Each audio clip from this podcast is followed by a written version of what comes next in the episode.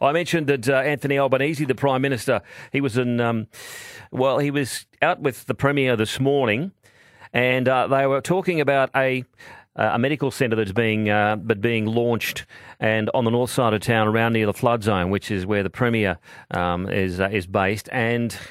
This, these numbers are, are pathetic, to be honest. I mean, anything's good, but they've announced what they're going to be supplying to victims of yesterday's uh, floods, which inundated a bunch of homes. People lost cars. Businesses were uh, had some inundation as well.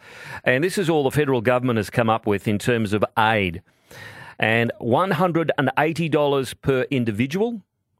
I kid you not, $180. So if you had your home flooded and if you lost all your tools like Justin or one of Justin's mate yesterday, you'll get $180. Uh, it's up to 900 max for a family of five.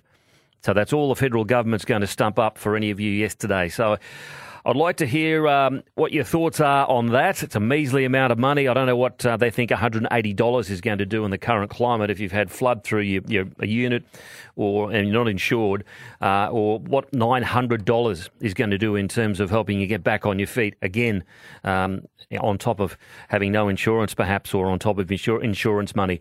Uh, it seems like a bit of a token fee to me, but that's what the Prime Minister has put on the table today alongside Premier Stephen Miles.